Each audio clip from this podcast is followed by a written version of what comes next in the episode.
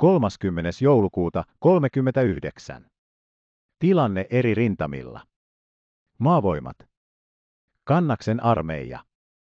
Läntinen alue, koko alueella päivän mittaan vain harvahkoa laukausten vaihtoa, lukuun ottamatta noin tunnin kestävää tykistön tuli keskitystä Marjamäkeen, Hatjalahden järven pohjoispäästä noin 500 metriä pohjoiseen.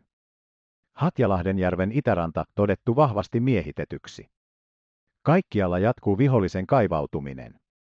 Kaksi hyökkäysvaunua tuhottu. Kaukotykistö ampui Viipureen iltapäivällä 16 laukausta. Tuloksena tulipalo rahatoimikamarissa ja vaurioita yhdessä asuinrakennuksessa. Itäinen alue. Puolen päivän aikana yritti vihollinen aluksi lumipyryn, myöhemmin savuverhon suojaamana edetä Laatokan jäätä pitkin. Hyökkäys alkoi Ikolkanniemestä ja yhtyi siihen joukkoja myös Malakisniemeltä. Hyökkäys torjuttiin tykistötulella. Hyökkäävien joukkojen vahvuutta näkyväisyyden vuoksi mahdoton arvioida. Vihollisen tykistö on päivän kuluessa kiivaimmin ampunut keliaa ja järisevää. Muualla itäisellä alueella vain pientä toimintaa. 25. 27. joulukuuta. Volossulan ja Kelian taisteluissa saatu yhteensä 450 kivääriä, 81 konekivääriä, 57 pikakivääriä, 50 automaattikivääriä, 16 kiikarikivääriä, 9 panssarin torjuntatykkiä ja niihin kaksi kuormaa ammuksia, radioita sekä puhelimia johtoineen. Neljäs armeijakunta.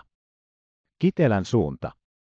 Vihollinen näyttää keskittävän tykistöjoukkoja haukkaselkään, pitää lujasti kiinni linjasta Matkalampi, Kitilän pysäkki. Syskyjärvi, Ruokojärvi. Ruokojärvi, Ruhtinaanjärvi välillä ei hyökkäys ole sanottavasti edistynyt. Vihollinen pitää sitkeästi kiinni päävastarinta asemastaan. Välillä Ruhtinaanmäki, Mitro todettiin myös kenttävarustuksia. Täällä saadun vangin kertoman mukaan on joukoille ilmoitettu, että jokainen vetäytyjä ammutaan. Uomaan tie pysynyt katkaistuna Lavajärven luona. Uomaalla jatkuu taistelu.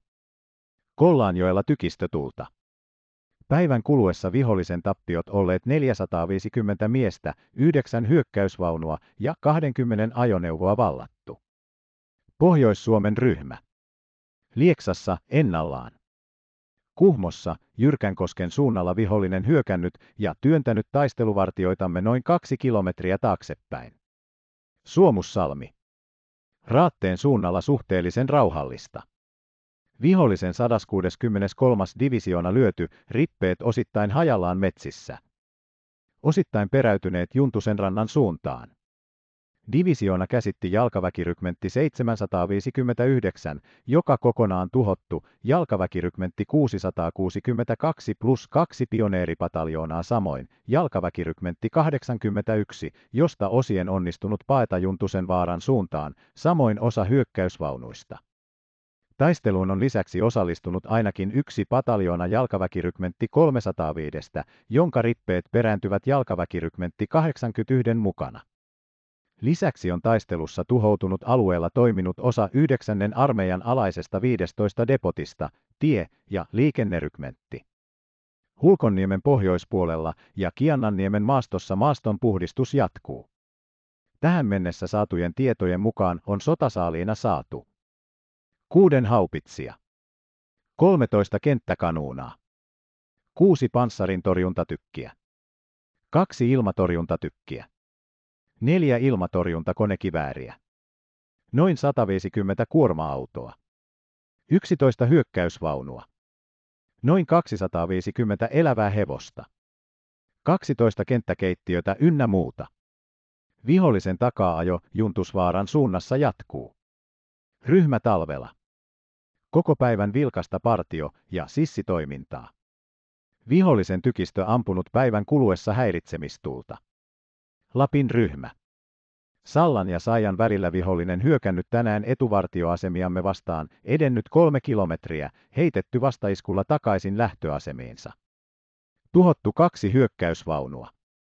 Sallan itäpuolella vilkasta molemmin puolista liikennettä. Joutsijärvellä seitsemän hävittäjää alati joukkojemme kimpussa. Merivoimat. Suomenlahdella. Saarenpää ja Humaljoki ampuivat tulikeskityksiä maarintamalle vihollisen majoitusalueelle, joka syttyi palamaan. Laatokalla. Vihollisen tykistö ampui järisevää Ikolkan niemestä ja Taipaleenjoen suulta, jolloin sattui osuma konekivääripesäkkeeseen surmaten yhden ja haavoittain kuusi miestä. Järisevä ampui Paskoluodon läheisyyteen jäälle ilmestynyttä vihollisjoukkoa. Suuri osa siitä kaatui ja loput pakenivat mantereelle. Mantsin tuliisku ja partio tuhosivat vihollisen autoja. Lähipuolustuspatteri vaimensi tulellaan vihollisen patterin. Ilmavoimat. Kannaksella pommitettu vain saarenpäätä. Laatokan pohjoispuolella ei ollut vihollisen lentotoimintaa. Pohjois-Suomessa pommitettu tuloksetta Rovaniemellä rautatiesiltaa ja Kuluksen siltaa. Kemijärvellä vihollisen tiedustelulentoja. Oulankajoen varrella partio tapasi venäläisen upseerin, joka lienee lentäjä. Vangittaessa hän teki vastarintaa ja tuli siitä syystä ammutuksi. Kotiseudulla vihollisen lentotoiminta kohdistui pääasiallisesti lounais Suomen rannikkoon. Hangossa yksi henkilö kuoli, 20 haavoittui ja kuusi taloa paloi. Kalbäkkissä yksi henkilö kuoli, yksi haavoittui ja yksi talo tuhoutui. Paimiossa, Vialassa, Kurujoella ja Jussarössä ei tullut vahinkoja. Omat ilmavoimat. Kannaksella suoritettu vain yksi tiedustelulento ja samoin Laatokan pohjoispuolella alueella Suvilahti, Tsalkki, Veskelys. Päämajan toimenpiteitä 30. joulukuuta 39. 30. joulukuuta annetaan määräys sotapoliisikomppania kuuden siirrosta Jyväskylästä Viipuriin ja alistuksesta Kannaksen armeijaille. Allekirjoitus reservin luutnantti Tarjanne. 30. joulukuuta Laatokan meripuolustuksen päällikön selostus.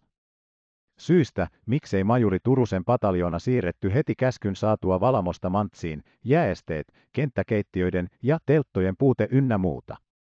Allekirjoitus Järvinen.